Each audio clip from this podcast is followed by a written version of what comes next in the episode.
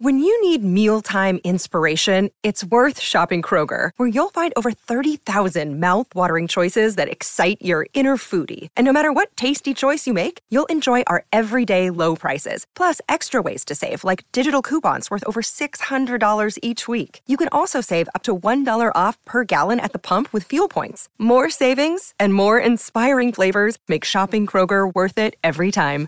Kroger, fresh for everyone. Fuel restrictions apply. Tradies and builders, power your business with Bunnings Trade Power Pass. It's Justin Marshall and Ricardo Ball with the Bunnings Trade Rugby Run on SENZ.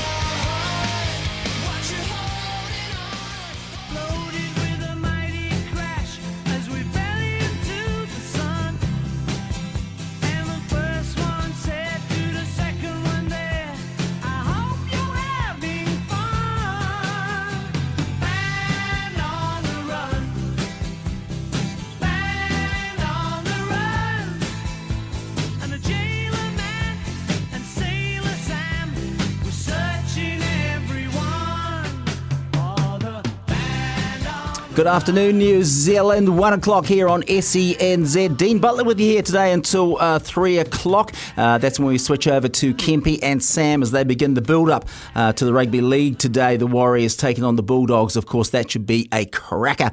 But up until then, we have got the Bunnings Trade Rugby Run. And as we do every week, he joins us again. He is the man, the myth, the legume, Justin Marshall. Marshy, how you doing, pal? Hi, Dean. How are you? And uh, good afternoon to everybody joining us for the Bunnings Trade Rugby Run um, this afternoon. And uh, I'm doing very well. I made my way back from commentating the game in uh, Dunedin last night. Um, a really comprehensive, good win for the Highlanders, which Clarke Dermody, given his current injury crisis, will be pretty happy about. So, yeah, it's nice to be home. And we've got more sport in front of us this afternoon, haven't we? Not only Super Rugby Pacific, but as you mentioned, the Warriors, and um, yeah, it's uh, it's going to be a nice Sunday, I think. It sure is, mate. That's the thing, mate. With you, with your role with in your commentary, you're actually you you travel on the weekends. It must be fairly complicated actually getting from place to place. Is it is it is it quite uh, what am I saying? Quite close sometimes that you don't don't get there on time.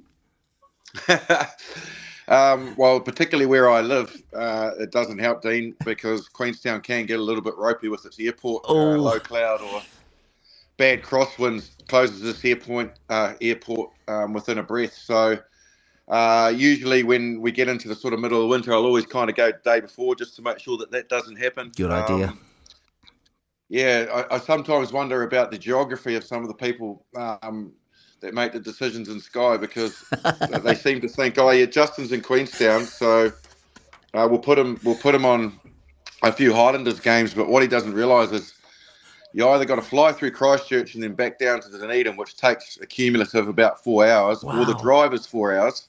Okay. um, whereas uh, flying from Auckland's about an hour fifty.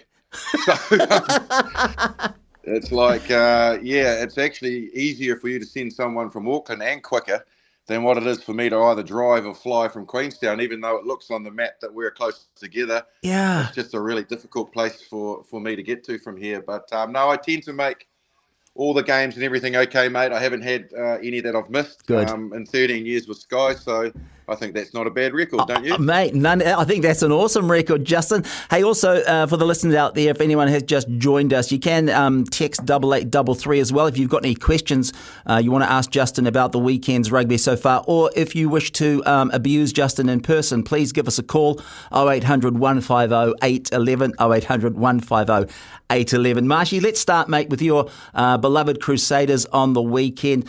35 17. Great result. And you mentioned it before, you sent me an email earlier when we were talking about this weekend that Brumbies side were, were depowered. But in saying that, to me, it showed like they had a bit of depth in that side with that new side. What do you reckon? Yeah, they certainly were competitive. Uh, you know, I certainly concur with the fact that also the Crusaders have a lack of um, some of their key players and personnel right now. They're going through their own injury uh, concerns, so mm. they, they are by no means at full strength. Uh, but yeah, I, I, certainly feel that the, the Brumbies are, are, working towards building better squad depth. We had a good chat with Stephen Larkham, one of the coaches. Mm.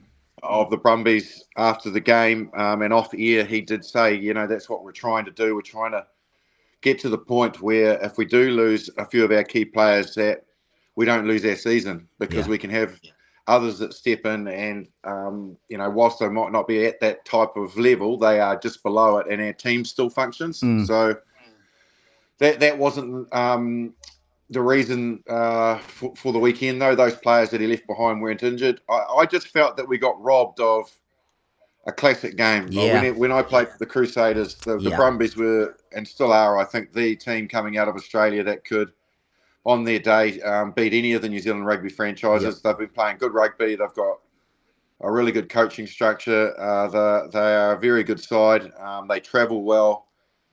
And, and to me, if I was Stephen Larkham looking at this on, with with his, I, I guess, future set of glasses on, Mm. it, it would be right. The Crusaders are two from four. They've got a hell of a lot of injuries Mm. We're firing on all cylinders. We haven't dropped a game yet. No. Um, this is a perfect opportunity to not only continue our momentum so that if we are playing finals rugby, it's in Australia and Canberra. Mm.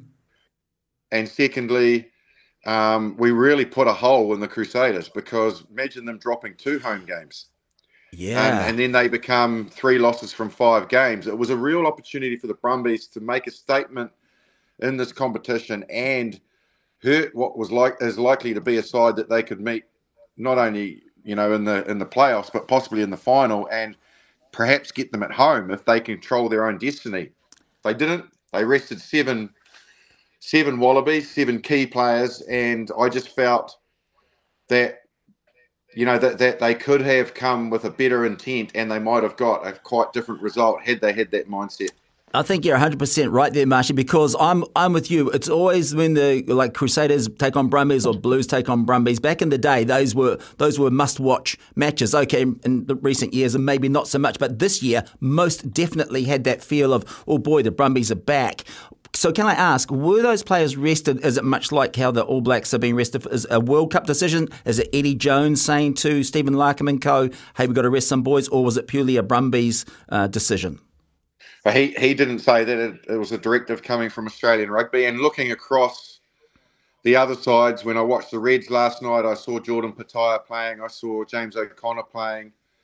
Um, McWright was playing. So they they didn't look like they were Okay. resting any of their wallabies. So whether there's uh, a, a, another reason that Australian rugby aren't disclosing, and there are certain players that they have informed the Brumbies to rest um, on their own. I'm not sure, but Stephen Larkham didn't say that. He Wow. didn't say we we we were told um, that they had to be rested. That we actually didn't have access to them. He didn't say that at all. He just said Okay. the way the squad is sitting, we felt that this was a side that we could come here and, and we could win with. And I kind of looked at him with uh, one of those looks of, of yeah, righto, mate. Yeah. Um, I think if you had those seven Wallabies um, in, in your side, you know, and, and even guys like uh, Pete Samu who have played in Christchurch as a Crusader before, they just would have been a different outfit. So, Yeah. you know, you bring Nick White and his competitiveness into it, um, and you look at, you know, the Crusaders with Whitelock out Yes. uh, as well as the other injuries that they've got. They've got, you know, a young Dallas McLeod trying to find his way in the centres. Um, Sevu Reece is out, so uh, they've had to make some adjustments in the in the out in the outside backs. They have Fergus Burke playing at fullback. You know, Crusaders were no means Mm.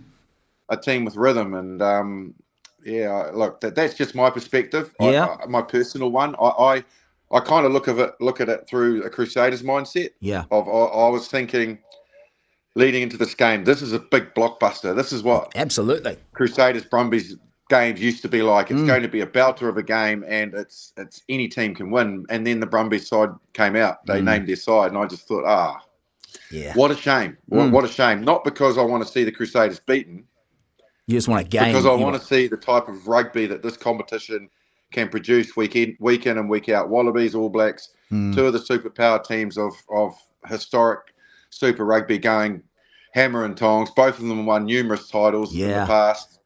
Uh, and it was just really well set up. But when, when I saw the side that um, Stephen Larkham um, named, I just uh, I just felt let down of a contest that could have been different. Yeah, and I think that I think that feeling is shared by everyone. Marshy, can I ask too on a on a more personal note? You obviously played against Larkham and Co back in the day. You, are great mates with George yep. And we all know that. What's it like with you and Larkham? Are you you have a good relationship as well, or is it more we were competitors and we know each other and we're friends type of thing? No, no, no. We have a very good relationship. Ironically, through through our period, we were very lucky that you know through that transition mm. between amateur and professional, where we were all of the similar similar age, and mm. so we went through those steps together. Um, the game was still learning around that time about how to be professional. Right. Uh, so we we were still having uh, after match oh. functions together. We were still having test dinners. Oh, good. Uh, and we all came through the age group grades as well. So we very much always were, even though sometimes you didn't feel like it, you were thrust into the situation where you were dealing with the opposition all the time. Yeah. When you watch the modern day players, they don't do that anymore. So the time that they catch up is when you see them standing around at the end of the game on the field and they might gravitate and talk to a player. Um, wow. Some sites have a mantra where they will invite the opposition into the changing room. Okay. Um, I believe the Crusaders do that. It's Good. just whether or not the opposition accept that. And when I say that, it's not because maybe they got beaten or maybe they don't like them, because um, I know quite a few teams around the, the, the, globe don't like the Crusaders or you know don't like the Brumbies or whoever it might be. Yeah. But the second part of the equation is also they now have this massive recovery process that kicks in straight after the game. You know. Oh, right. Um, yeah. Which we probably which we didn't have as much back then. We did have ice baths eventually and things like that. But it's so there's so much more science in it now. It just takes such a long time for the players to go through that process: nutrition, rehydration, uh, massage, you know, hot, yeah. cold, all that sort of stuff, and then actually have a shower and get dressed. You know, like the, the game is, is is an hour, an hour and a half finished. So it makes it even harder to catch up with the opposition. So yeah, look, I've got great relationships with all of the mm. players I played against. You know, people might raise their eyebrows. Guys like Martin Johnson, you know, mm, doesn't yeah. look like you'd even want to sit down and um, have a cup of tea with them, let alone a beer. But uh, you know, all those Brumbies guys, Larkham, Gregan, yeah. Rod Kafer, um, you know, that Stirling Mortlock, all, all yes. those boys, Justin Harrison. Uh, yeah, absolutely we, we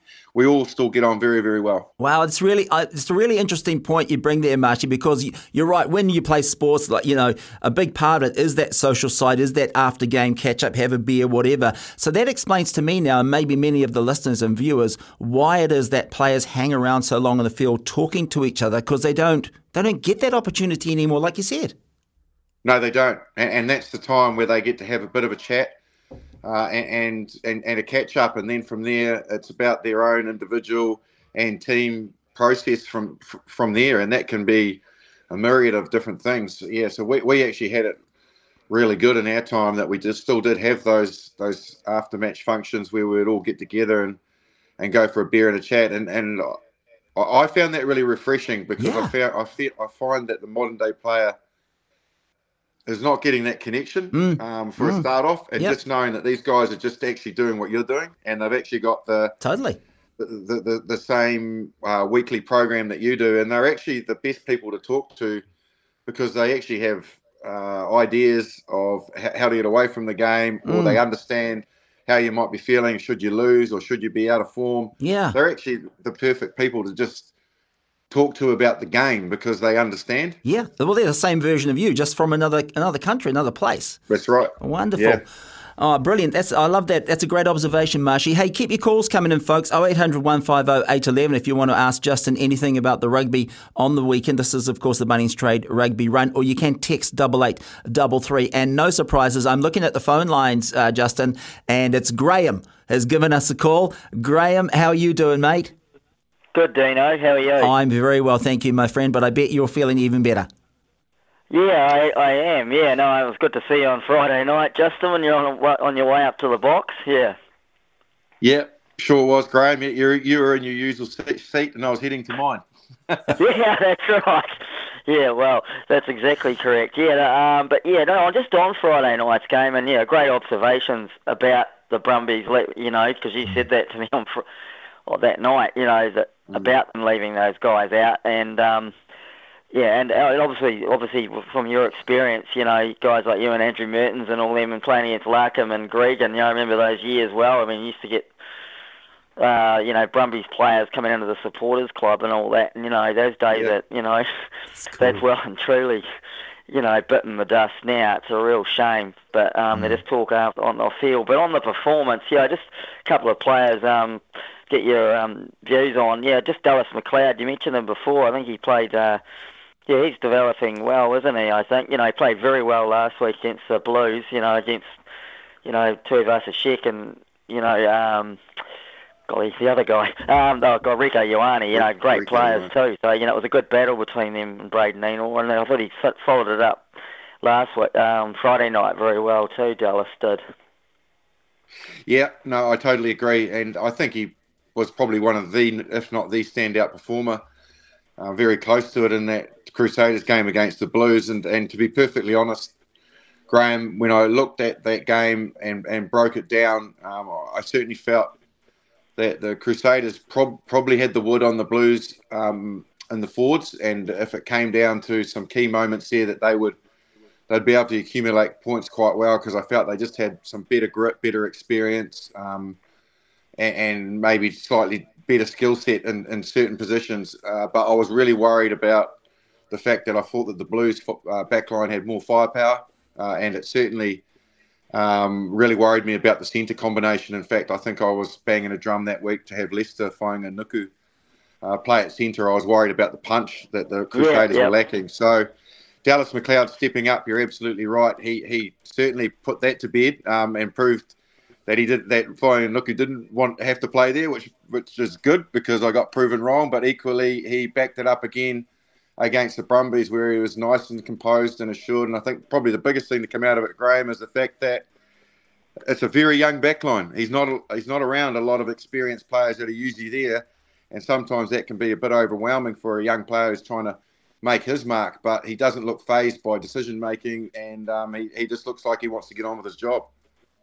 Yeah, exactly right. Yeah, and um, well, he did have Richie inside him, but yeah, you're right. This is a very young backline without Will Jordan, and um, he's got his mate Fergus Burke there, at fullback. You know, Yeah. he's doing very well too. But but it's not the regular guys there, and you know, there's been a lot of and Sevu was you know gone probably for the season, unfortunately. But yeah, I also think yeah, yeah, we- they probably did, you know not having Pete Samu start, I think yeah, he would have relished um, playing against his old team, and um, yeah, that was that was unusual. You know that they went the whole hog there, but that's their choice, and um, yeah, we'll see what happens next week. Yeah, absolutely. Yeah, I think uh, the Crusaders um, would be fair to say they had a disruptive week, and I think if I was Scott Robertson deep down, I would have been pretty relieved to have seen that side. He would know that Stephen Larkham would have some tricks up his sleeve, and that they would still be tough because they are actually developing good squad depth, the Brumbies. But I think, uh, given the, the distractions of the week, the injury, the concerns the Crusaders have got, the fact that they'd already dropped the home game, um, that that Brumbies side that could have been stronger, he would have been pretty happy that it wasn't because they've got another good win in the uh, bag with a bonus point. That's right, exactly. Yeah, that was sort of a Chris, early Christmas present for the Crusaders, really. Yeah. but because we're off to Queensland next week. But yeah, and um, hopefully Will Jordan and them are back after the break, uh, the bye, and Ethan Blackadder's playing great rugby, of course. But you know he's out for a couple of weeks now. But um, yeah, that, that that does help things in the long run. Yeah, no, great chatting to you guys. Hey, thank you very much, Yeah, Graham. As always, mate, Yep. much appreciated. Uh, there you go, Graham from Christchurch with his thoughts. If you've got anything you'd like to add, please give us a call 0800 150 811 on the uh, Power Your Business with Bunnings Trade Power Pass on the Bunnings Trade Rugby Run, or you can text double eight double three. We've just got a great text in from Andy, but we'll do that after the break because we've got to take that right now. 22 past one here on SENZ. Dean Butler with you up until three o'clock on the Bunnings Trade Rugby Run. Justin Marshall is, of course, uh, with us as well. And we will be having a special guest, uh, Marshy, your old mate Wyatt Crockett, will be joining us um, in the next 15 minutes or so. So, uh, yeah, it'd be good to get his views on uh, the rugby over the weekend, too. Uh, keep your texts coming in, double eight double three. Here's one for you, uh, Justin. This is from Andy. Uh, hi, guys. Good games over the weekend. Great to see the Crusaders back up with another win. And the Highlanders Islanders uh, getting some points on the table too. But what is going on with Moana Pacifica? How come they're playing their home games in Auckland instead of the islands? The Drua are playing in Fiji, but not Moana. Have they got talent scouts in the islands looking for new players? I just feel like Moana at the moment are just another New Zealand team and not a Pacific Island team that they should be. They should be playing their home games in front of their community. Andy, any thoughts on that one, Justin? Oh, look, it's a valid point. Mm. Uh, I certainly feel that Moana Pacifica are really important for this competition, and equally, it's important for their growth in the game. Uh, and they need to be, I guess, inspiring the youngsters uh, that are coming through to want to be Moana Pacifica players, you know, and, yes. and, you can only do that when they can be touchable, you know, which is uh, on, um, their home soil. So whether it be Tonga, Samoa, um, Rarotonga, wherever it might be, uh, and then uh, equally they have the ability for the kids to go down and have mm. selfies and watch them play and get autographs, you know, and and that's what grows the game because it inspires the kids to be like their heroes. Yes. So, you know, there's always lots of politics, and obviously, you know, it's not easy to run a Super Rugby team either. Uh, so I believe that a lot of it is cost I've been able to do and run a team from that from that part mm. um, of the world, and and and that's factored into it. I do, I still feel it doesn't mean that they couldn't take the odd game there. Not to say that they are not um, that they are not doing that this year. I'm not quite aware. I haven't. Oh, I just I just said a, I said a Google, Marshy. There is one. They're, they're having a game in Samoa on uh, the 14th of April against the Reds in Apia. There you go. Yeah, yeah, yeah. I think they did uh, have another game in Samoa at another point as well. So yeah, there very much is, um, I guess, a very valid argument that they should be playing them more than that, mm. uh, rather than at Mount Smart, um, because that's basically you're, you are having two Auckland-based Super Rugby franchises. Yes, uh, and and that doesn't make it easy because it's a com- competitive market to get people along to games anyway. Uh, like in terms of the way they're playing. But the answer to the question, you know, initially would mm. be yeah, I think they should be playing in the islands a lot more than what they are. Um, I think it will help them. Mm. Um, and secondly, yeah, they're, they're, just struggling at the moment to get a grip on their identity. I think they've worked really hard in the off season on shoring up their like basics of the game. They yeah. got pushed around at line out time in particular last year. Their scrum when they needed it let them down. It, it looks a lot better this year, mm. and, and I think the statistics will back that up. But unfortunately, they've lost a little bit of their spont- spontaneity, their, their instinctive mojo, where they just opened up teams from all parts of the field and had this awesome ambition to play. Yeah. And I'm just wondering whether or not the, their balance is now off, that the players aren't thriving in the in a game they know that they want to play, um, as opposed to a game that they can play, which is play what's in front of them. Yeah. And and that's what it looks like to me that they've just gone a little bit too far towards the conservative side, which doesn't um, by any means um, make them a better side, I don't think. And and if we saw that last night with the Indrua, mm. they they they went really tight in their attack. Um, they punched away off the ruck heaps of time. Haven't seen them play like that this year. I don't know why they had the mindset to go that narrow and yeah, I think the odd time they tried to break out, they were off their game last night. Passes didn't stick, so then that made them go back narrow again, mm. and uh, they just didn't look the side that they can be. So, yeah, in a nutshell, that's what I would be saying about Moana Pacifica. That yeah, they've they've shored up their set piece and they look a lot better than that area, but they've got to recognise where their strengths are. You know, they're better to concede a little bit there, but play the way that they know how to play, and I think they'll get some they'll get some, they'll get some better results. Yeah, good good answer, Marshy. And you, you're you're right. They they have moments, but not an entire game. And can I ask you about that game with Moana Pacifica and the Hurricanes? Was it a case of the Hurricanes just putting it all together and Moana's defence being, uh, you know, average, or was it a combination of the Hurricanes just played really well and Moana couldn't cope with them? Uh, the Hurricanes just were playing the way they have been playing. Mm. Uh, they're a good, well balanced side. You know, their back row is so strong, led by Ardie. Uh, they've got plenty of punch in the midfield. Bain and Sutherland coming back um, really helped as well. And Proctor's playing great rugby. Um, Guard's going great guns as well. And, uh, you know, the, the, way that they've sort of got in sync is really, really good. They've got some firepower on the outside. Uh, so they, they just carried on the way they've been playing, which mm. Moana Pacifica would have analysed uh, but in my mind, when I when I watched that game, I thought defensively, Moana Pacifica really let themselves down. Uh, they got bullied a bit. Um, they, they got uh, brushed off quite a few tackles. Mm. Uh, usually they pride themselves on physical defence.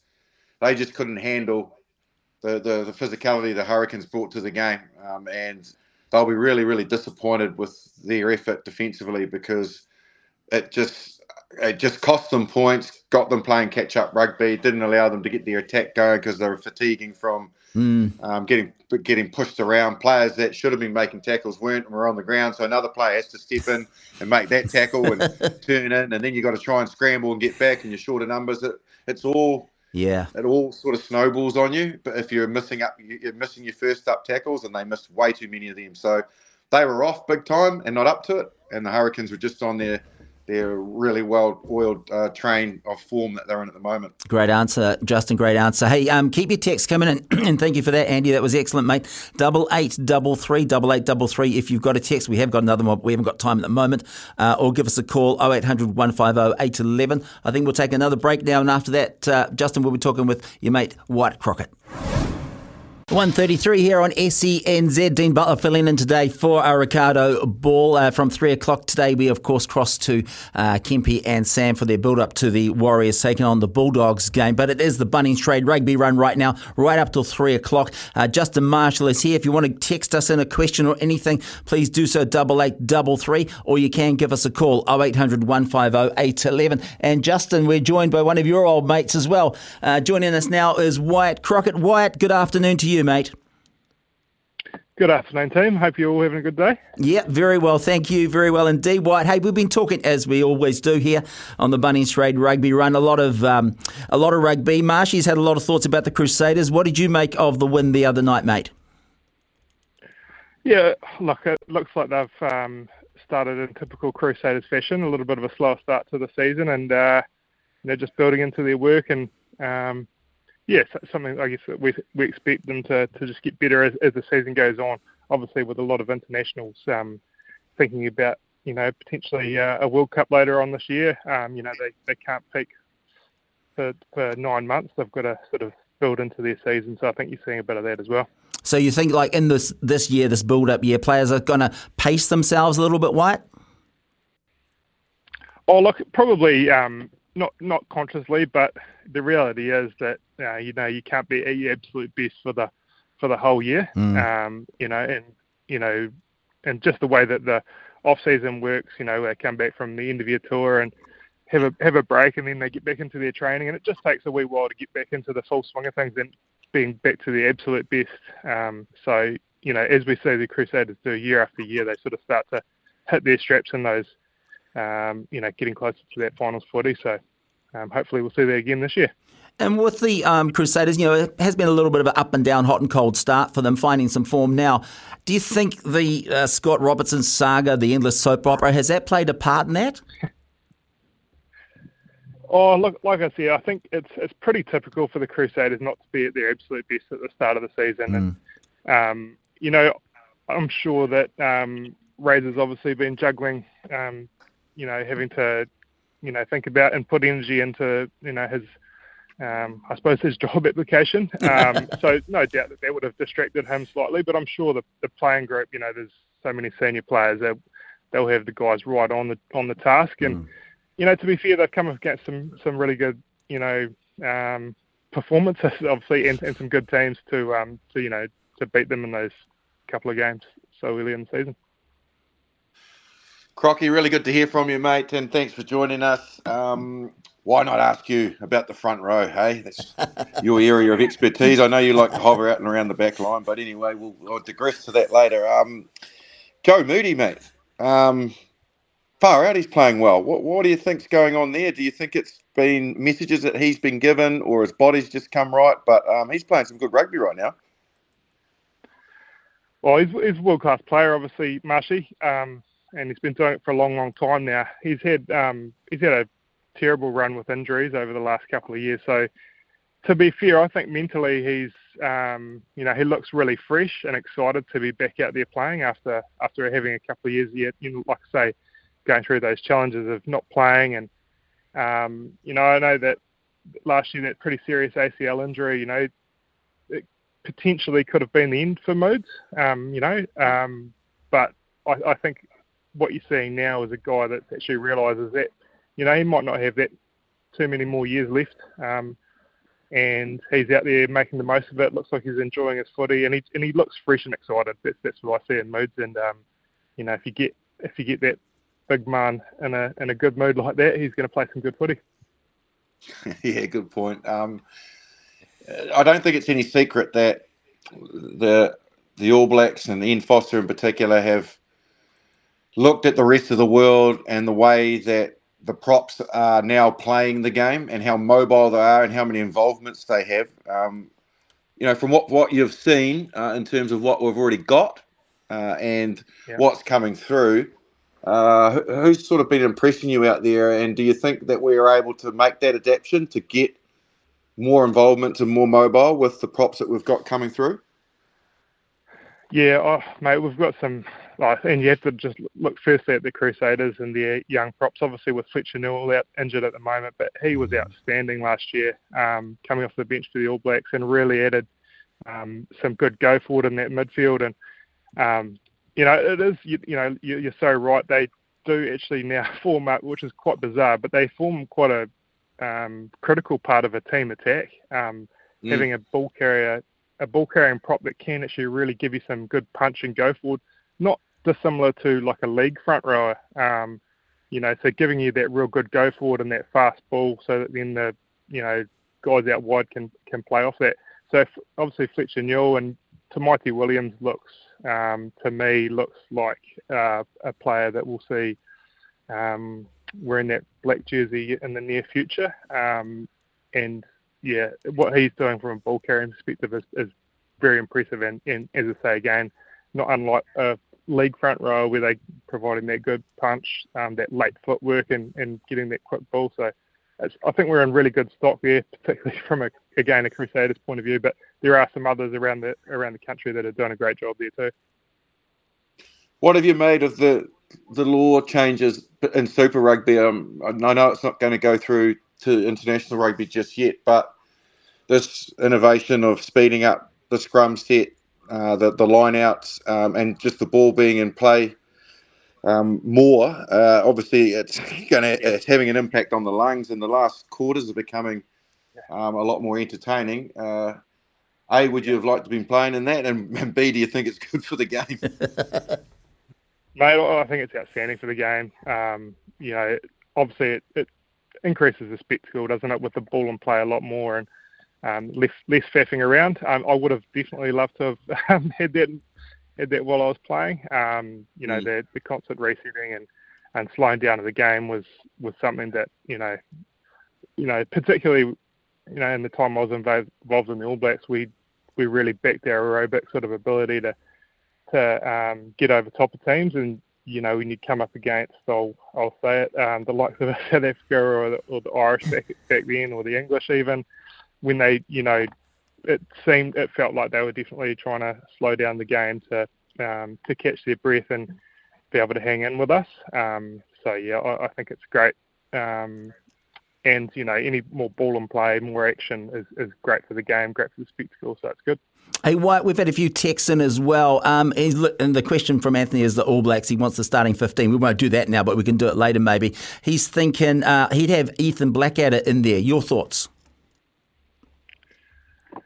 Yeah, where would you put him? Um, uh, obviously, Ethan's who was outstanding that year before he got injured. I think he missed, missed most of last year, didn't he? But um, he was, I think, starting in 2021, wasn't he?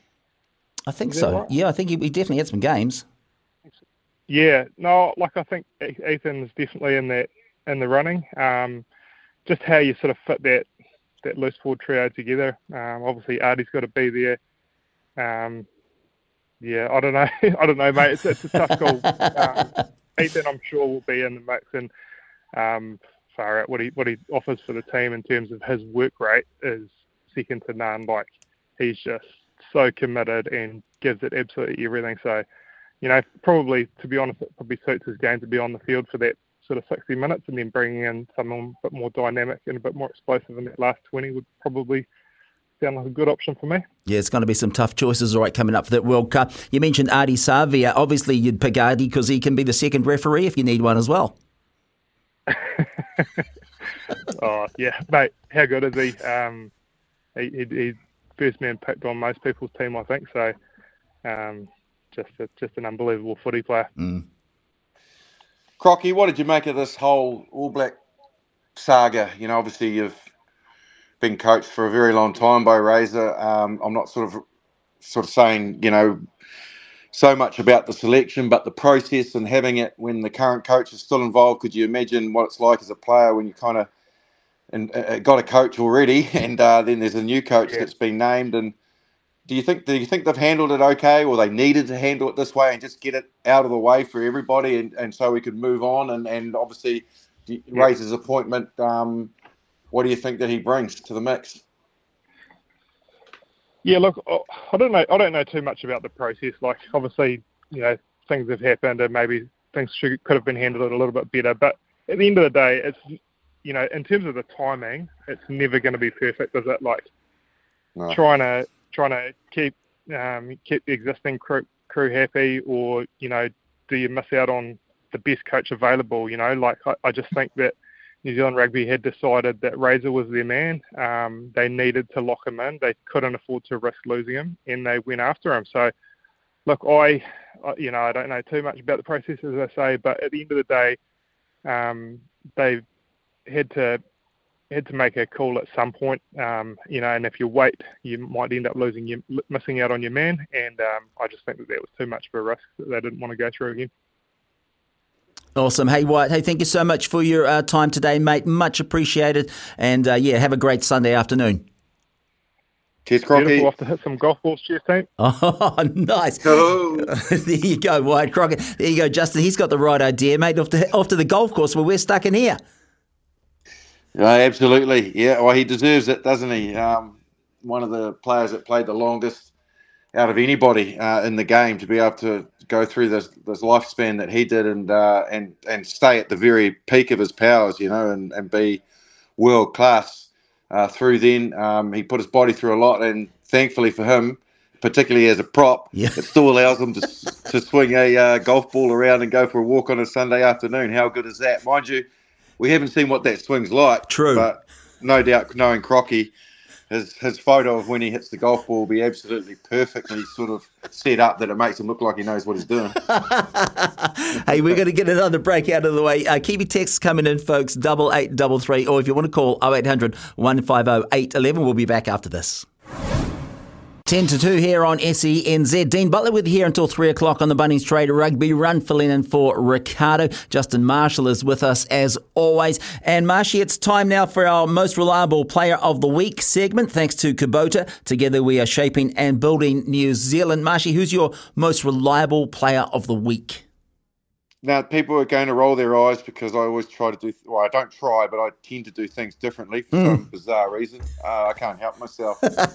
um, but what I've done is I've broken it down over the, the sort of basically last. Well, the, we're on our fifth round, I think we were. Yes. Weren't we? Um, of Super, and I, I wanted to sort of the Kubota like most consistent, sort of reliable player. It made me think about two that have been just constantly performing, and I couldn't really decide between the two of them who deserves to get the kudos. So I'm going to say both of them, and that's right from the outset uh, for the Hurricanes, Billy Proctor has been playing really good rugby, and it's probably an, it was probably an area of concern for the Hurricanes, um, given that they were moving Jordie there. Yeah. Um, of you know who, who was then going to be able to be be a really good foil for him. Uh, and and I think the way that uh, Billy Proctor's adjusted and the type of rugby he's playing again, he was making line breaks last night. His distribution has just come on massively. Um, to free space for his outside. So uh, I'm going to give him a rat because I think nice. he deserves one. He's probably he's probably the form centre at the moment in the comp. Um, and, equ- and equally Sam Gilbert from the Highlanders. Um, they've been struggling, struggling, struggling away, but he is the one guy that week in, week out is just coming out and playing good, consistent, reliable rugby, which is what the Kubota, um, you know, basic, basically is all about for this award. So he was excellent again last night, um, scoring tries, kicking goals, making line breaks, makes his tackles. Um, he's really good at the back when he needs to, to diffuse um, high balls, uh, and and he's he's adjustable. He can play from ten to wing, uh, and in a team decimated by injury at the Highlanders, um, he's been a big a big time shining light for them and filling and when he needs to, but playing really good rugby. So what do we got? We got dual. We got dual winners. we got there you go. We got two winners this week for the uh, most reliable player of the week. You got Billy Preston from the Hurricanes and Sam Gilbert. Uh, Billy Proctor. Sorry. Billy Proctor.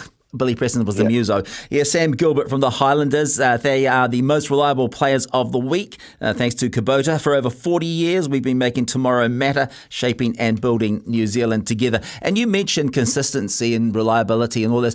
Every time I watch Brodie Retallick, he's consistency personified for me, Marshy, just literally every game. Yeah, and Sam, and Sam Whitelock. Yeah, you know, yeah, that's right. Look, at the moment, people will be going, you know, but what about Ardie? And but, yeah. but those guys are they're going to deliver every week. Yeah, yes, but, that yeah. makes them reliable. Yes. Um, but but what you want is people around those superstars in your team mm.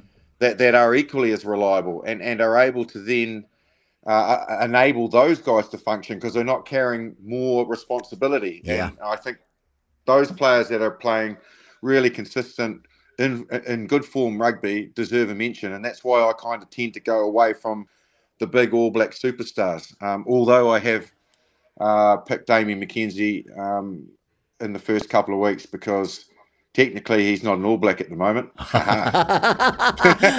oh, Marshy. I like it, mate. I like it. Hey, I've just got a quick text in here from Ken as well saying, uh, Justin and Dean, can't let this turn into a Crusaders show only. Great to see a few Blues boys back today, and Sam, uh, Darry Sam, Nock, Harry Plummer, and others as well. Uh, the uh, Blues under 20s champs. He mentions a guy, Caleb Tangitau. Wow, what a great player. Currently in the Blues squad. Reminds me of a young Rieko Ioane. Bigger and faster. Cheers, Ken. What do you make? Yeah, good point, Ken. And I was a bit mindful of the fact that, yeah, we do have a very important game coming up, and the Blues looking to get back into some rhythm after still playing, having a really good season, but being being caught out a little bit by the Crusaders, and that by no means um, is any any blight or slight on the way that they're going and tracking along at the moment. Mm. Um, so, yeah, looking forward to their continual progress. We need, the, and when I say we, we the country needs the Blues to be playing good rugby and and, and um, performing. It's really important. So hopefully they get back to their winning ways this afternoon. Equally, they've been so impressive. That Blues under 20 side uh, mm. at the, the recent championship in Taupo. Um, just a, a, very strong, powerful side. Um, yeah, he, uh, uh, uh, like across the board, they've got great players. I think they've got three players out there in New Zealand Sevens. Oh, really?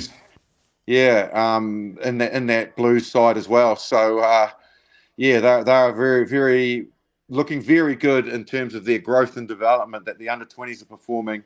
Um, and, and and also so is the, the main Blues franchise under Leon MacDonald. So signs are good. Yeah, signs are very good. Hey, we've got to wrap it up, uh, Justin. We'll be back um, after two o'clock. I think I think your old mate Grant Nesbitt is going to join us as well. He is. How good? Yep. How good? The dulcet tones of Grant Nesbitt after uh, two o'clock, folks. If you've got any questions for Grant, please text those in too. Double eight double three double eight double three. We've got a, a couple of other texts uh, to answer there, and we'll delve deeper into some of those other games that happened on the west of the weekend too. That's after two o'clock here on the Bunnings Trade Rugby Run.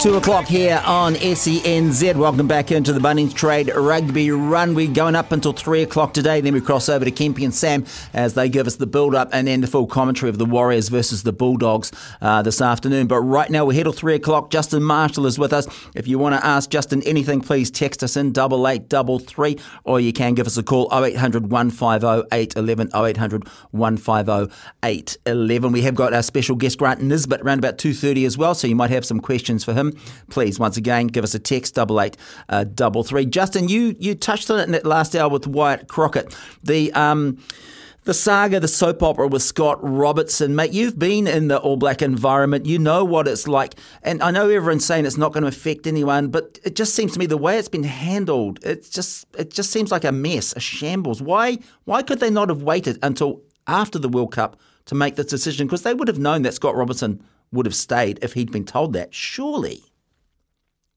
Yeah, I wonder whether or not what uh, Scott Robertson said a few weeks ago uh, forced their hand a little bit mm. because when interviewed, he did say there was going to be an announcement, didn't he? And yeah. that was wrong, I believe. And yeah. I think it, it, by his own admission, he got that horribly wrong. Uh, and then it just created a massive amount of media speculation and questions. And then the rugby union came out and said, well, there's no announcement coming. And it was just, it got quite farcical there for yeah, a while, didn't it? it and. Uh, yeah, I know. I don't. I'm pretty sure, and and Scott Robertson would admit this that it, it, didn't sit well with the New Zealand Rugby Union. That that sort of pressure came on them. Uh, so I wonder whether or not that fast tracked it. Whether they'd had a sort of semi agreement that um, there was an interview process to go through, but he was absolutely the front runner. Uh, and um, you know, barring a miracle, he was going to get the job. Mm. But then Jamie Joseph came into the mix, uh, which just made the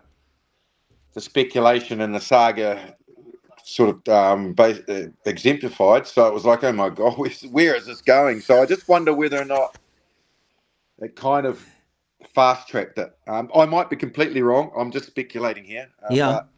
Yeah, it did seem to when there was no real clear indication that this was going to happen now. Mm. All of a sudden, it did happen now, and and yes, traditionally, I think this is the first time ever that an All Black coach has been replaced yeah. Uh, while there's still a Rugby World Cup and Test matches to play, so incredibly unsettling. Mm. Uh, they would have had to do a lot of explaining and reassuring and making sure that Ian Foster and all of his coaching group are in a good headspace. Now, when people say why do I, why did I sort of say that with uh, quite a little bit of authority and the whole coaching group because mm. when a new coach comes in, a new coach picks all of his staff yeah. to how he wants to run the team. So that includes the trainers, mm. the analysis, the nutrition, obviously all the assistant coaches, yeah, the masseuse, the baggage man, yeah, everybody now that is in that all black environment under Ian Foster will be feeling incredibly vulnerable because yeah. they don't know what their future is beyond the end of October. Yeah. And you know, you've got a a group of people then that are kind of like, well, what does my future look um, like? And that can be incredibly distracting because yeah. They have to start thinking about worst case scenario. Mm. Does that keep them focused on the job at hand? That's what I ask. And that's why I'm being a bit like, I don't know whether this should have been happening now um, because all of a sudden they start thinking, as anyone would. Yeah. If your employer comes to you and goes, oh, there's a new there's a new CEO coming in and there'll be a few changes. You're like, oh, okay, that's right. um, yeah, and and so that that that that's where I think that in the past it's always been post any big tournament or any calendar year because you don't have distractions and people within that organi- whole organization feeling uncertain yeah. Because it doesn't enable them to do their job properly. Yeah, you're right. That, that, that's just it. You've nailed it. It's not just about one person. There's a heap of no. backroom stuff. And that's, they're like the forgotten people, really, because. Yeah. As you mentioned, that's a great point. And that was the other thing, you know, when we watched the press conference and, you know, they asked Mark Robinson whether he, you know, contacted Ian Foster and did he know? And there was like a pause and it was like, oh, what is going on? Have they even, the perception was they haven't even called the guy or done a Zoom or done a face to face or anything to let him know what was, that's what it came across as. They may have, but it didn't come across like that. No, uh, he was away. He was busy surveying all the Six Nations teams mm. and, and, correlating information. So he was in the wrong part of the world. But mm. I think technology allows us to be able to communicate with people in that part of the world quite yes. easily nowadays. So yeah, it was all a bit strange, and it makes you wonder how informed he was, mm. uh, how he found out. You know, there was speculation that he found out not through the New Zealand Rugby Union, just by the announcement itself coming out in the media. Look, I don't know. I, no. I, and I'm remiss to comment on that because mm. I wouldn't have a clue, so I won't go down that pathway. No. But yeah, it, it, just is. You know, he, he was quite outspoken, wasn't he, about it? Yeah, Ian Foster. Hey, absolutely. Um, Good on him. How he felt and, and how he didn't feel it was right, uh, but it has transpired. Um, yeah, look, Fozzie's a great guy, mm. and he's very pragmatic, and and I'm sure when uh, the discussion started in, at the end of or in the middle of last year after the South African Test match, and he eventually ended up getting retained, albeit had to make some coaching personnel changes. He's not a, he's not a stupid man, Fozzie. He no. would have, to a degree, seen the writing on the wall a little bit. Mm. You know, he would have optimistically been thinking, you know, if I win a Rugby World Cup, maybe I might yeah still have a job and I might be able to put a play in. Mm. Um, but I think uh, he's probably more of a victim than he thinks of the whole Graham Henry, Steve Hansen hangover. Yes, uh, because he's been he's been involved in the, in those setups, and the rugby union are probably thinking, okay, it was successful. We won back to back Rugby World Cups. We had a lot of success. Mm. Uh, uh, you know, but eventually that is going to is going to become old news. Yep. Uh, uh, for, for want of a better way to put it, mm. we need we need a refresh um, yeah. of, of a different mindset, and so I, I, would suspect that he had it in his mind that they were probably going to, with the retirement of and and more moving on to different pastures of a lot of their senior players, that this was going to be the right time to have that refresh mm. and and get out of that that decade under that that particular to- coaching sort of style and mindset. Yeah, no, I think I think you're 100 percent right on that, uh, Justin, as well. Hey, also look back to the the weekends uh, rugby. Uh, mm. You commentated it, and it was one of the funniest moments I've seen. It was when the the guy went to score the try, and he, his leg was like cramped up. who was it, Ju- Justin? Well, who was it? It was uh, Martin Bogado, the import yeah. from Argentina. Uh, yeah, we well Nisbo picked it up earlier when he went to carry the ball and was put in a little bit of space and he yeah. literally just limped his way into contact and he actually said in that sequence he is not uh, at 100%. Well, he was way off 100% when he actually had to hobble his way over the try line from five metres out and he nearly didn't make it with no one marking him. That's, that's so, so, funny. Uh, but that's just it was it was it was comical the way that it happened, but equally it goes to show you how bad a state the Highlanders are in. They literally yes. knew what was wrong with them and couldn't replace them. Mm. Eventually, they did. Yeah, replace them in terms of take him off the field, but they couldn't. They had nobody to fill his spot, so they played the last seven or eight minutes or whatever it might have been with 14 men. Wow. That's how bad their injury situation is at the moment. Jeez, yeah, you're right. That and and when you're playing a team uh, like the Drua, and look, what the guy for me, the one word for that was entertaining. That was an entertaining game from go to woe. That Highlanders Drua game really was. Yeah, it was plenty of points. Um, again, I felt a bit uh, a bit let down by the contest. Mm. Um, I thought, you know, under Glenn Jackson and Mick Byrne, the, the, the, way that the Drua have been progressing, you know, two wins from four games yes. is really, really good, including yeah. the Crusaders as one of their scalps. A team that was really growing. Uh, had an injury riddled Highlanders team to take on. Yeah. I wasn't convinced that they could win the game, but I, I, certainly felt that this was going to be tight and competitive. But there was only one team in it. They, mm. I felt the Drua with their tactics and just the way that they played on the on the night. Um, they were off. It was a team that passes usually stick, line breaks usually lead to tries. Mm. Uh, none of that happened. They they they were they were off their game um, and the Highlanders capitalised on everything that they got given and created plenty of their own. You know, guys like Aaron Smith and yes, uh, Mitch Hunt, I mentioned Sam Gilbert, Billy Harmon had a whale of a game um, at, at, open side, turning the ball over. They hit them at the breakdowns.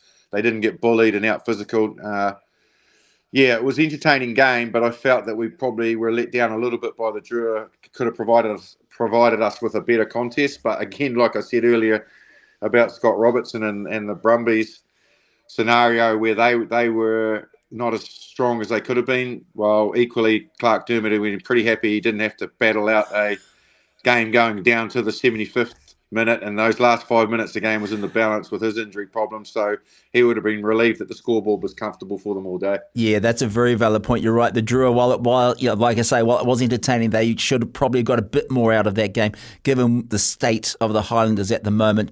Of course, the other big game on the weekend, they are the form side, Justin. The Chiefs just keep on going. I actually saw them in a pre-season game uh, against Moana Pacifica. I was invited to that, and they, the Chiefs won. But you could tell right there and then they were just slick. They were everything was getting in place, and they've just converted it onto the field, and they just keep on rolling.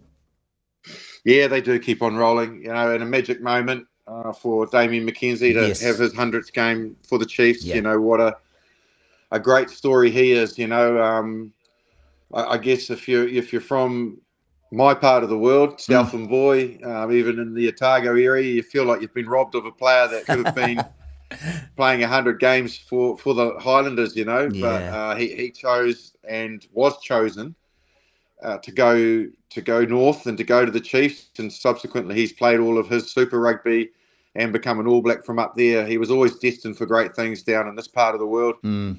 And uh, you know he's been in a very successful franchise. He's won Super Rugby titles, uh, and you know he's he's come back after his time in Japan and and uh, grabbed himself the ten jersey, which I think he's making an incredible uh, fist of so far this season, playing great rugby. Uh, the rest of the personnel around him, we've got lots of players that are in form, the likes of Shaun Stevenson. Yes. Um, you know, Nankivell's continue his good form from last year. I think Sam Cane quite possibly is playing some of his best rugby in quite a long time. yep.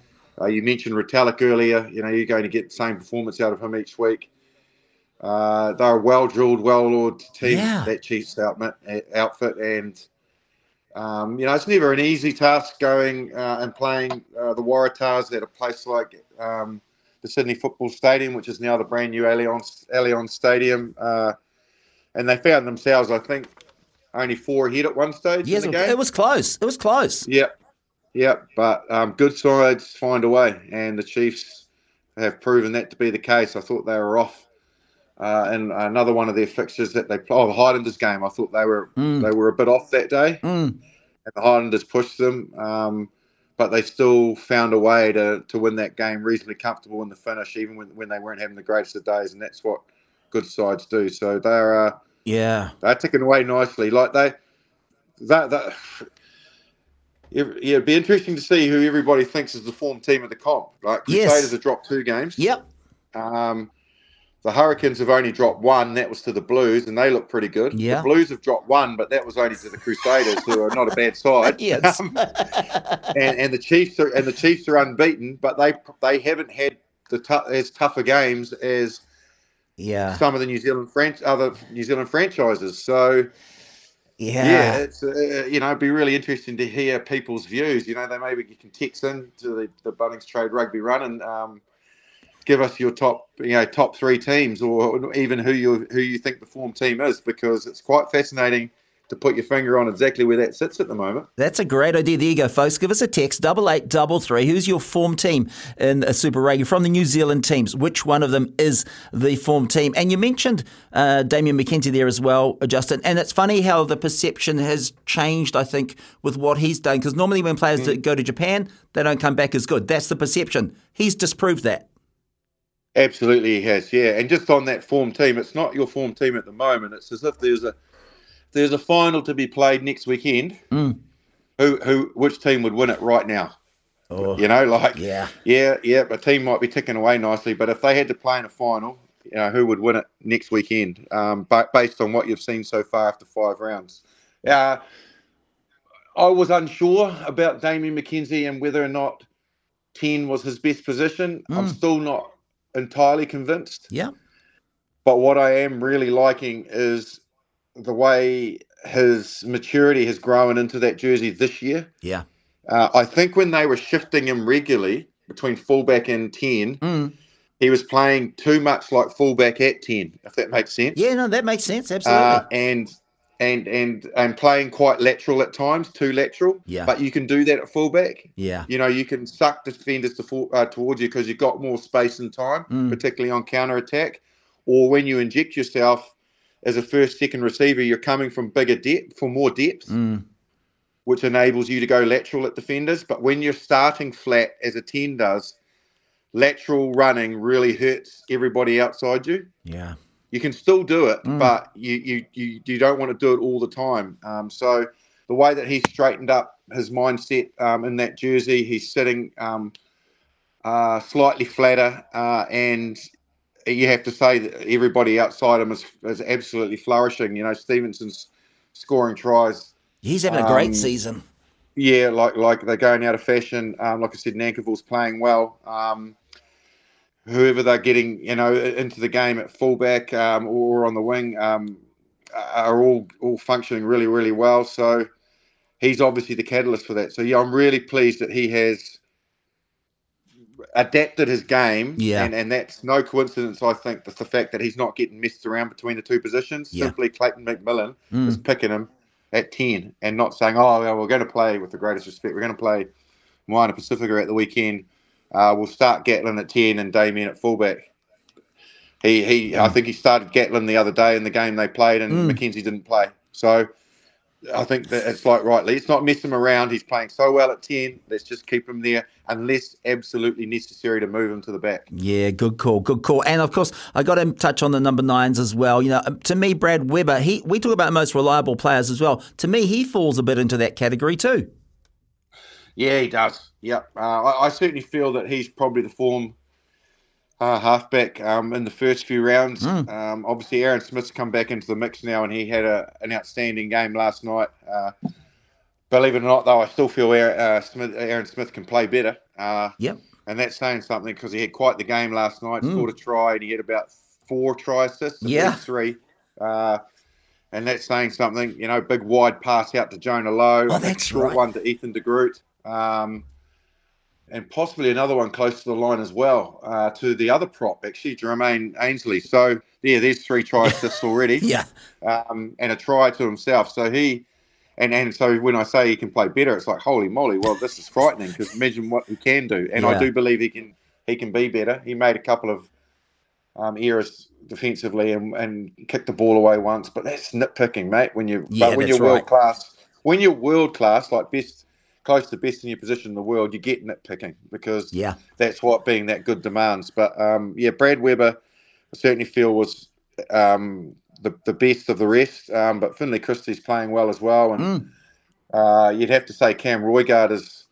Yeah, you know he's making TJ Perenara a, a bit nervous because uh, TJ looks like we'll get back uh, maybe later in the super season, but Cam Roigard's playing so well that you know, he's keeping um, Jamie Booth on the bench, and he's mm. a good player too. But you know, so yeah, we've got some depth, which is Cortez Ratima. Um, you know, Fakatava's. Of course, there's another one. Yeah, where does he sit now in that in that whole mix? Mm. So yeah, when you name all of those names like I have, we're, we're actually sitting quite nicely with halfback stock at the moment. Gosh, we surely are. Hey, keep your texts coming in, folks. Double eight double three. We want to know who is your form team of the Super Rugby at the moment, your form New Zealand team.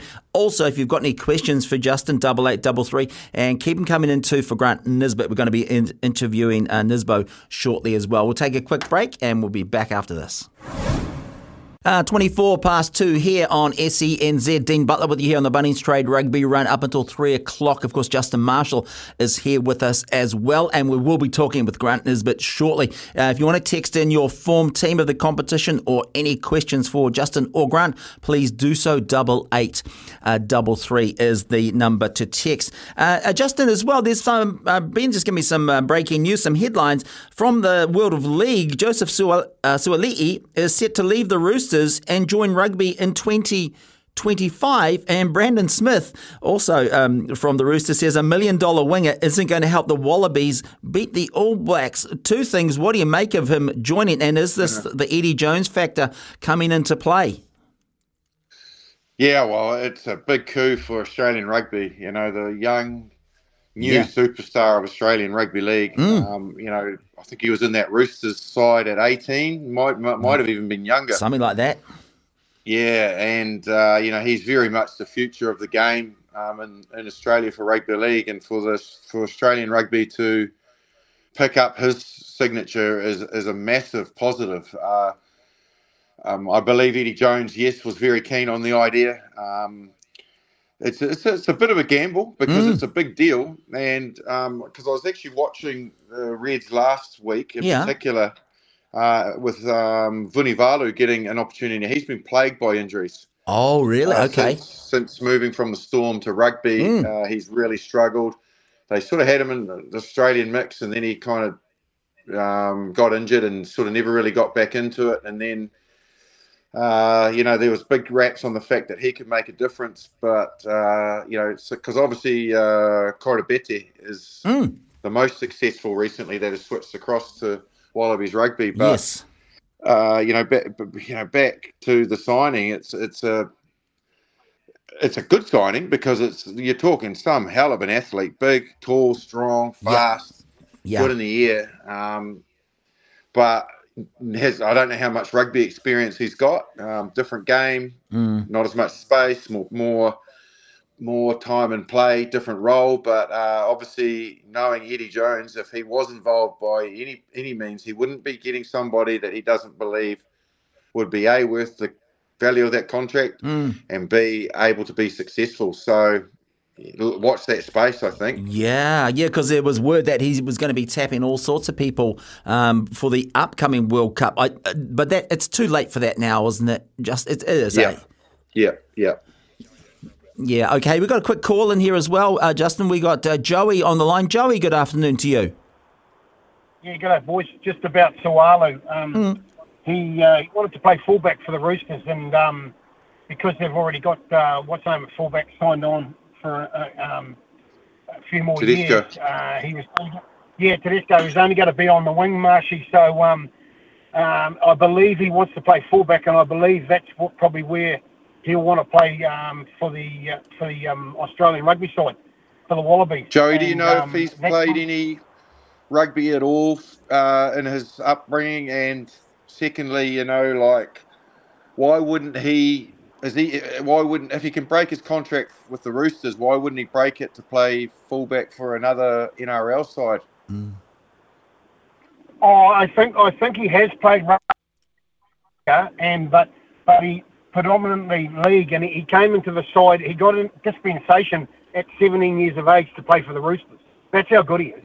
Yeah. Um, and and and because you're only supposed to be able to play when you when you're 18 for, for the top team, and he got an um, dispensation from the NRL to play. Uh, I think when he was 17, and he came on, but um, and he wanted to play fullback, but then Tedesco came along, and he couldn't play fullback, and um, so he ended up ended up playing on the wing, and he's been he's been a very good winger.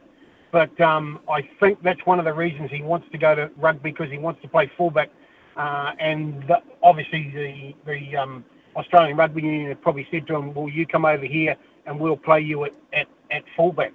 Um, Marshy. So I yeah I, I know that he, yes he could, probably could have could have stayed in league, but and, and maybe gone to a, another club, but um, I think he he just wanted uh, wanted to, to change, as I said, to play to play play fullback, and obviously probably the money's come into it as well. I mean, I don't know what he was on at the Roosters, but coming in there, you know, what what he would be on now um, would be right up there. I would have thought probably 600, maybe more, but I don't know. When he first came in, obviously being being the talent that he was, um, even Mal Meninga, they, they all said that he's probably one of the best talents they've ever seen. Uh, so you know um, that goes to show, and he, and he has been very good. I mean, for a guy guy coming in as a 17 year old, he's been unbelievable. Yeah, you're, Uh, he'll make Yeah. it different to, to Australian rugby. I, I think at fullback. yeah. Um, I think you're right, Joey. I think that, mate, that's a great call. Thank you so much for that, pal. Um, yeah, Joey's right there, um, Justin. It's obviously big bucks which have been thrown at the young fella, and uh, he's gone over to rugby. Of course, he's so young; he can still go back if he wants to. I reckon as well. He's he's he's that. Well, yeah. Look at what look what Brad Thorne did. You know, like uh, he did his due diligence in rugby league. He he played for um, the Broncos. He played for the the Maroons, Mm. uh, the, and and then equally uh, played for Australia. Then he went to rugby and played for the All Blacks, and then he went back to league. You know, he went Yeah. back to the Broncos. So Yeah. yeah, it's always possible, isn't it? It- but yeah, what a talent. Um, absolutely agree with what Joey said. The boy can play. Yeah, great call, It's Joey. just, uh, it's just about where he where he does end up playing, but it sounds like fullback might be the position that the, the well, it's a position they haven't got fulfilled. No, that's it. The Wallabies, they they're really really struggling in that jersey. They're putting wingers and centres there because they've never actually really found somebody to to take command of that jersey.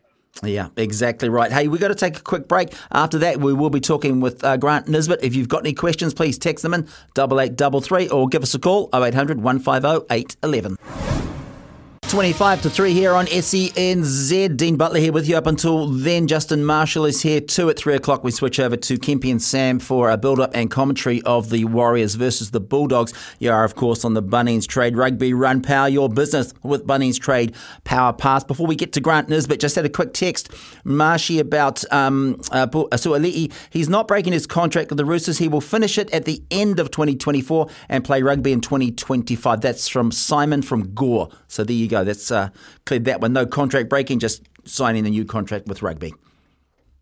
That makes sense, doesn't it? That he's actually contracted through to that period and then has decided not to renew with uh, with the Roosters and move on. Yeah, yeah well, like I said, big coup for Australian rugby. Yeah, and good luck to him.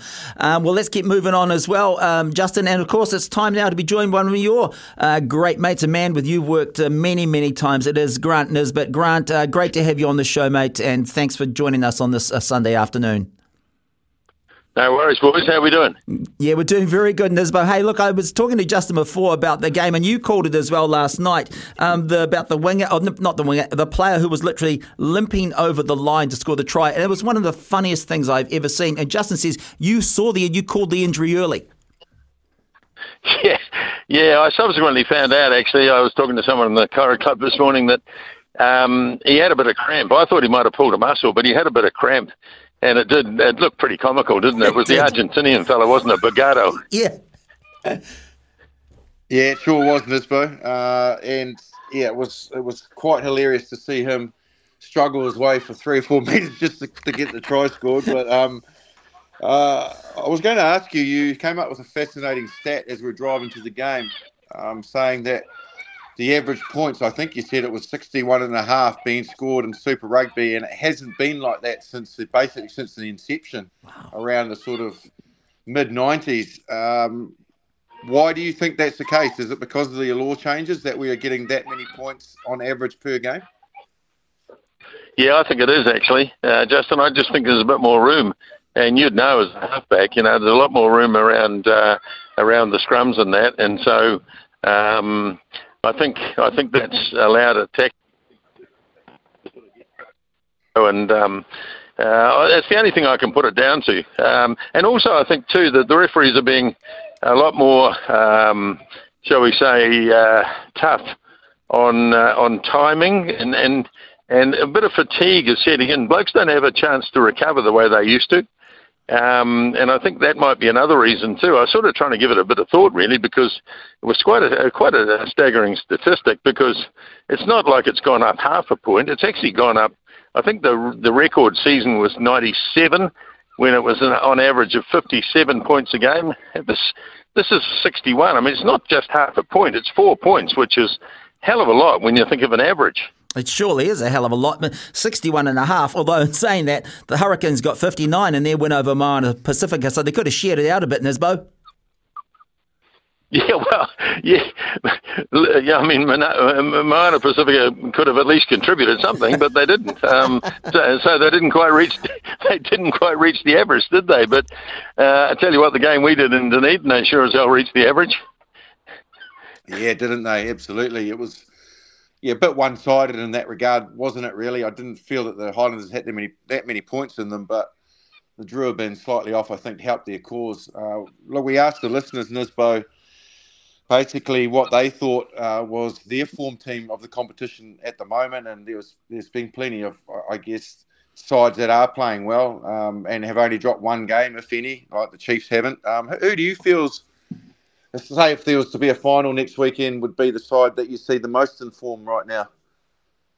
Yeah, look, it's interesting, isn't it? Because you can only really gauge at whether a team's playing well depending on who the opposition is. And if you've struck, as the Highlanders did in their first three weeks, if you strike, you know, the Chiefs, the Crusaders, and um, and uh, the Blues, uh, then it's hard to gauge against the team that might have played some of the lesser teams. So it's it's pretty tough after five weeks. But you know, I think I think there are. I was going to say four New Zealand teams are pretty much in form, but then uh, you'd you'd have to say after watching the Highlanders last night, given the opposition was poor though, uh, they, they're running into some sort of form as well. So if there was a final uh, next week, um, I think the Chiefs might be there, Justin, but I, I'd be really struggling to tell you who they might be playing. I guess it would again it would be dependent on injuries too, which have taken a hell of a toll on some of the teams and not so much on the others. What about your uh, mob, the the Hurricanes? Um, you know, there was a, a, few questions about how they would cope without TJ Perenara being out with his injury. Um, Cam Roigard's coming so well. They said they were going to move Jordie to the centres, which they've done. Um, I mentioned Billy Proctor. I thought, man, he's just playing a different level of rugby this year. Genuine title contender, do you think? Are you optimistic about their chances from what you've seen so far? Yeah, look, they've only played one New Zealand team so far, and that was the Blues, and they lost. Uh, in a game they probably should have won, let's be honest, but they didn't. Um, so if they're going to if they're going to consider themselves title contenders, they've got to be able to win those sort of games. And uh, so far they've they've uh, sort of come up short. So uh, it's a bit hard to get a gauge on them until they start playing, you know, teams like the Crusaders and the Chiefs. I'm sort of reserving judgment a wee bit. I would say though they seem to have good depth, uh, and even without Jordie there uh, last night, they they still played pretty damn well, didn't they? And they brought blokes off the bench who made major contributions. So um, yeah, I'm reasonably optimistic about them, but as I say, uh, it's hard to get a gauge until they start playing some of the other New Zealand teams. Hey, Nisbo, you mentioned the, the shot clock and the stop clock and the timer and making the game faster, and it certainly made it more entertaining, I think, from a fan's perspective this year. But what are the chances of this going into the Rugby World Cup this year? Will it be considered or is it not on the table? No, look, it won't, it won't be on the table because it wasn't thought up by those in the Northern Hemisphere, let's be honest about it. So, uh, unless they thought of it, unless they thought of it, it's not a good idea. But it certainly makes a great rugby down this part of the world, doesn't it? Mm. Um, you know, there's a lot of things that uh, I think could be changed in the game of rugby. Uh, don't start me on rolling mauls. Um, but uh, because it, because it suits them up north. They they like to keep the game at a reasonable their clip. They don't really like to play at the sort of speed we want to play at. Mm. Um, so there'll be no chance, I would think, of that going through to the World Cup. Speaking of that, uh, what have you made this week of the announcement of, of Scott Robertson? Uh, in terms, of, we've already had a few thoughts on it in terms of the timing um, with the current coach still in place and what you know, obviously what he what he will bring uh, to the team when he get finally does get control, which won't be until next year's rugby championship, you would imagine, or next year's domestic tests, I should say, in June. So he's got a bit of time to wait. Yeah, he has. Look, I'm very critical of the timing, Justin. I mean, I, I think I think they got the right bloke, no, no doubt about that. But do we need to know who the next All Black coach is 15 months out from when he actually coaches his first Test match? Yeah. I mean, it's yeah. just flaming ridiculous. I mean, yeah. the team that Scott Robertson runs out won't be until about June, July of 2024. And we're just late March 2023. Do we really need to know who the All Black coach is, and why have we done it so quickly? I just, I, you know, I, I just find it staggering, actually. Yeah, I think you're right. I think most people would agree with you on that. And just picking up on that too, we just had a text in. Hi guys, this is for both of you, Justin and you, Nisbo. When Razor picks his assistant coaches, I hope he doesn't make the mistake and pick Scott Hansen. He will go with MacDonald and Ryan, so that makes three Cantabs. You can't have four Cantabs as coaches. What do you think, boys? yeah, well, I guess you, I guess you do need to. Uh, you want to be inclusive, don't you? So um, yeah, the whole country wants to feel as if uh, you know it's their team, uh, and it probably wouldn't be a good look. Um, I don't know. I don't know which way he's going to go, and I, I wonder too whether Justin whether there'll be an input from New Zealand Rugby, uh, whether he'll have uh, sort of a free shot at it himself, or whether New Zealand Rugby will be making some suggestions. Yeah, it's a good point. Yeah, technically, Leon MacDonald isn't a uh, Crusaders coach, though, is he? Although he has coached at the Crusaders, but right now he's a Blues coach. So if you wanted to look at it in that way, but yeah, I've, I've had a few people ask me about uh, Ronan O'Gara, whether I thought he would Ooh. come into the thought process, but I, I, thought probably maybe a year ago Ronan would come into Razor's mindset, but Ronan's just progressed so far at La Rochelle. Um, he's well sought after now. I wouldn't imagine that it's something he's thinking about since he's forging such a good um, coaching pedigree himself on his own. So yeah, it's I think it's just about getting buy-in, and that it is is a team for the nation, isn't it? And and the key thing for any head coach is to get the the personnel around him that makes him the best coach he can be, and gets the results that he knows he can get. Now he's managed to do that at Canterbury and uh, and the Crusaders, and if he, he and he absolutely needs to do that at the All Blacks with even more pressure and spotlight on you. So I don't begrudge anyone he, he picks, and, and it doesn't worry me um, where they come from or who they are, as long as it makes him successful. That's the key. Ian boys, can I yeah, ask? Yeah, look, I, I agree. I, I, I, I, thought Hansen, you know, Steve Hansen did it pretty well. He um, he uh, he got Grant Foxon, who, who sort of, yeah. I guess you could say, covered the the Auckland area. Um, you know, and he had Ian Foster, who was sort of Waikato man himself, and um, yeah, it, it's a perception thing more than anything, isn't it? Really, that uh, yeah, yeah. that uh, the rugby public could be looking, thinking, you know, we we, we don't want um, a, a whole crew from one particular area. So, I don't think you'll see, for instance, I don't think you'll see both Leon MacDonald and Jason Holland because to me they pretty much do the same thing. So it'll be either or, uh, I would imagine, uh, between those two. Yeah, no, I, look, you could be right then, Nisbo. We will find out. One quick question for you both. Who does the scheduling for Super Rugby? How can we have Moana Pacifica last night at Mount Smart? Today we've got the Blues versus the Force at Eden Park. They're both Auckland based teams. Could they not put them on different weeks? Plus, we've got the Warriors on at the same time. Who Who is in charge of this thing? Crikey.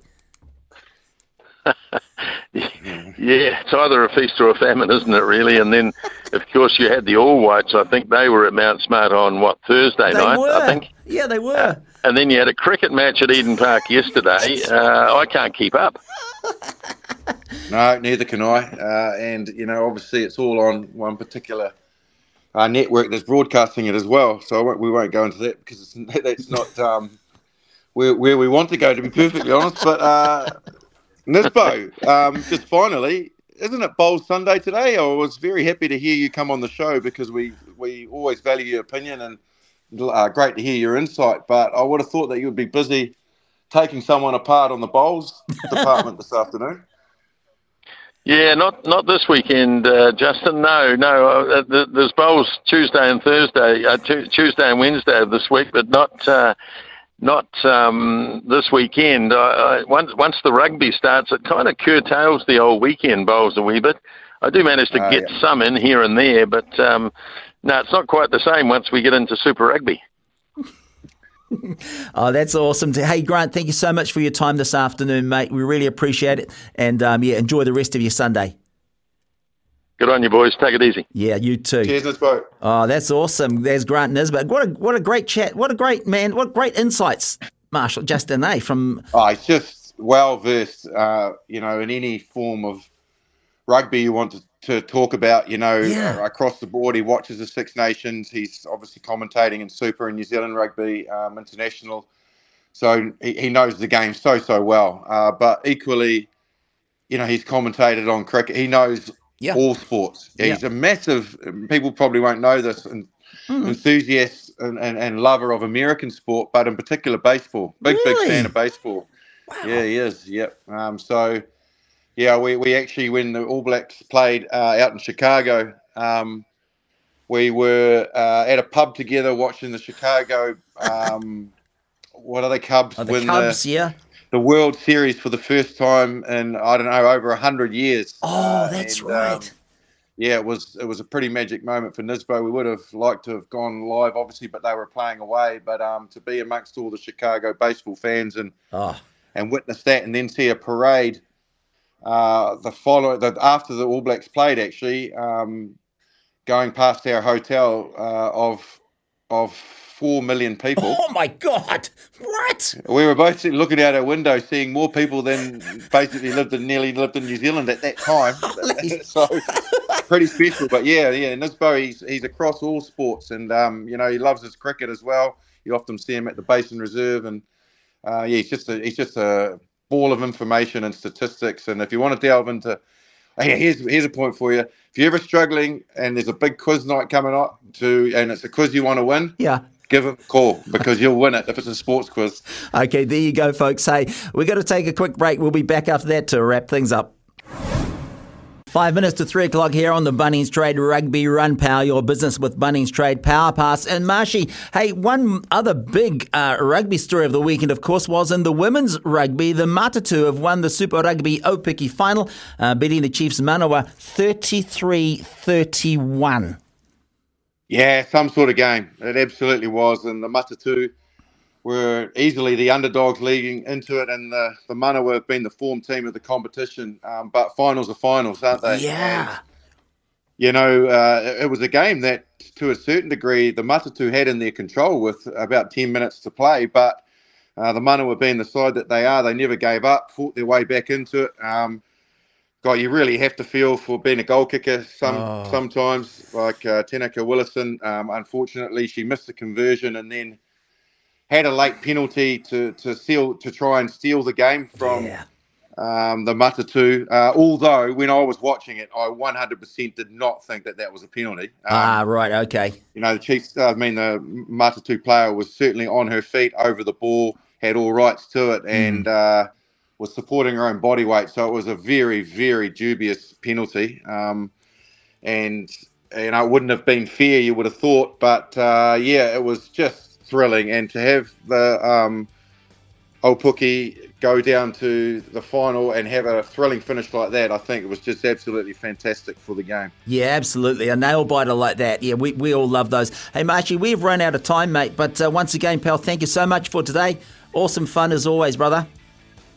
Yeah, thank you everybody for joining us for the Bunnings Trade Rugby Run this Sunday. Really enjoyed it. Um, and uh, looking forward to In the Red tomorrow night, talking Crusaders.